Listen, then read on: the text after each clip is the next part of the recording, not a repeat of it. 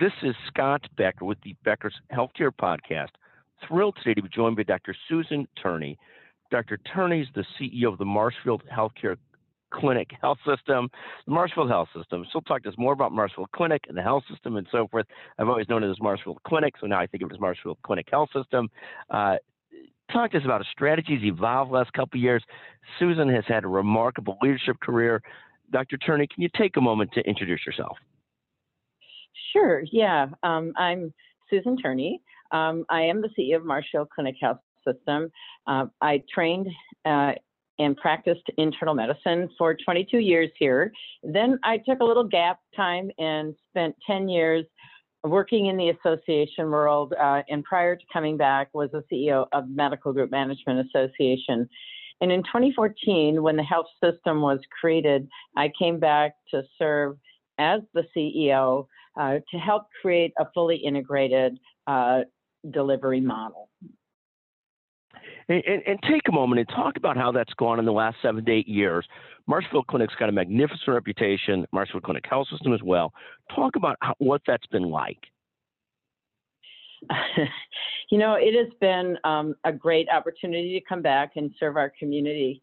You know, when you think about, um, and maybe setting a little context uh, helps, you know, prior uh, to the pandemic, our system uh, has been in a period of profound transformation, and uh, that has covered the full span of my time here over the last six to seven years. What is most important is when I came back, we made a decision to be an independent system, and we also made a commitment to invest in rural health care when the trend was the opposite, obviously. And since we've made that decision, we've uh, executed a growth strategy that has included not just the clinical care delivery, which you mentioned, because Marshfield Clinic has a 100 year history, but we've also um, expanded from one hospital in 2018 to 10 hospitals today. And we've also continued uh, to grow our provider based health plan, Security Health. So together, we now have that fully integrated model across 45,000 square miles in very rural Wisconsin. Gibson, talk about Dr. Turney, how strategies evolved the last couple of years in the course of the pandemic. How has strategy evolved, changed, whether it's just operationally or strategically? How have things evolved in the last year or two? Well, you know, I think um, besides being internally disruptive, which we have been because we've needed so much change, then we overlaid that with a pandemic, which obviously is something different than any of us have ever faced before. But I do think that the callus that we formed for change uh, helped us uh, get through to where we are today. And strategically, uh, before the pandemic, we were looking to grow and to really mature as an integrated model.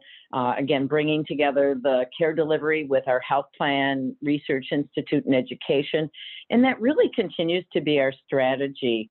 And it's one we've executed on even uh, through the uh, pandemic. But, you know, the pandemic uh, changes.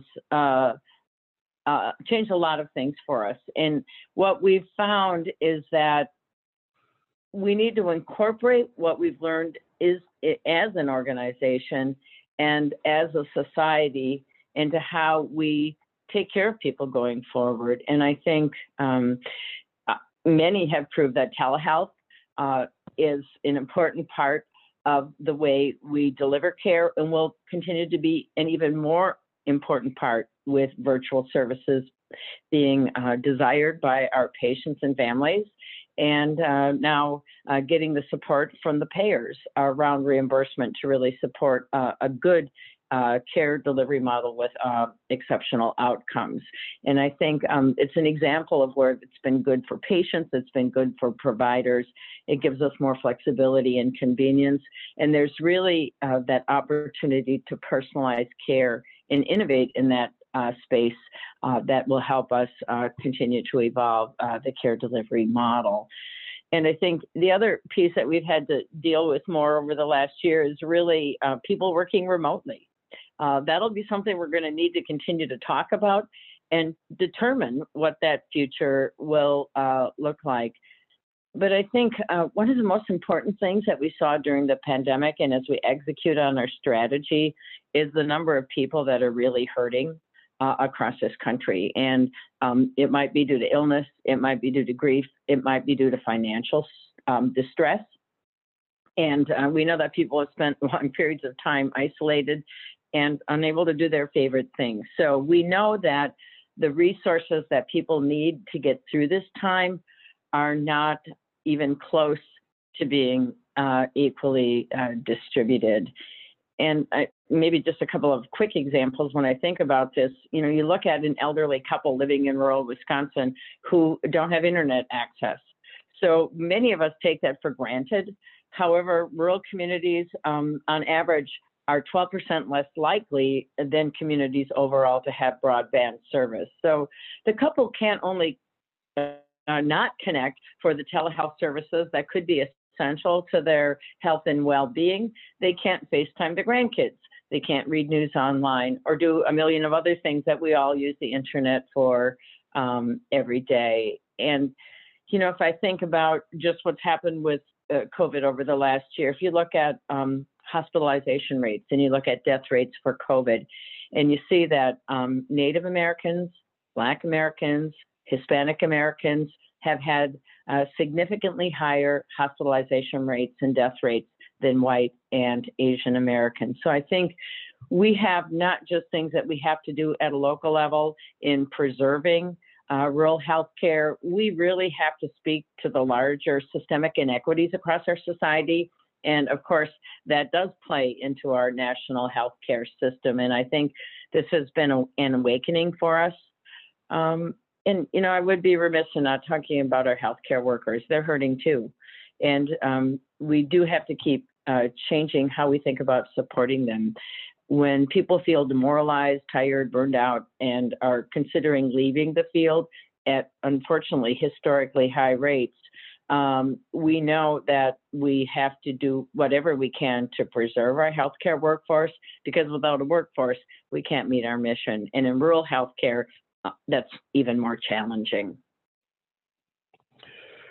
Thank you very, very much for sharing that. It seems like this broadband issue is something that should be so easy to solve. We talk about the trillions being spent on everything. It seems like for a lot less money than that, we ought to be able to get broadband and internet access into every community. It seems like that's shouldn't be that hard to solve compared to some of these other big issues. it seems like there's such a clear benefit to it, and, and so even clearly more enunciated through this pandemic.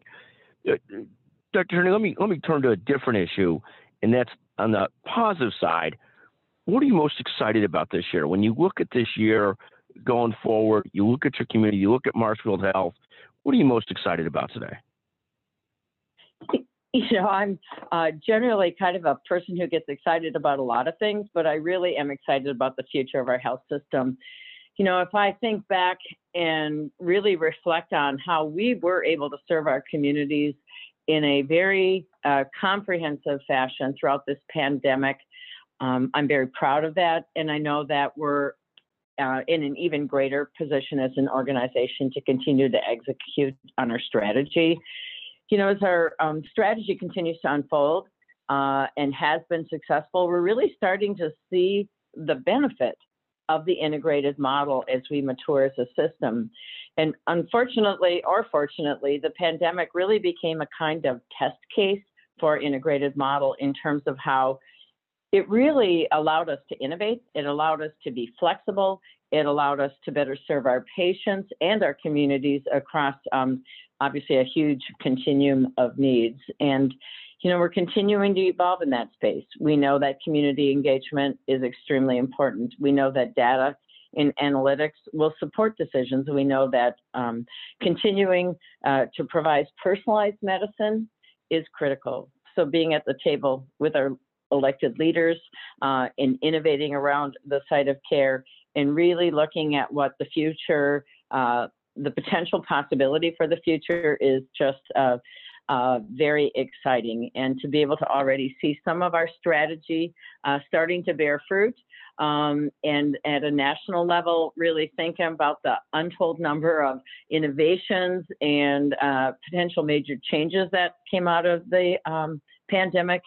Um, you know, I'm very optimistic. I love change, and I think we are at a very unique time where um, we can continue to roll with a positive change uh, that is occurring.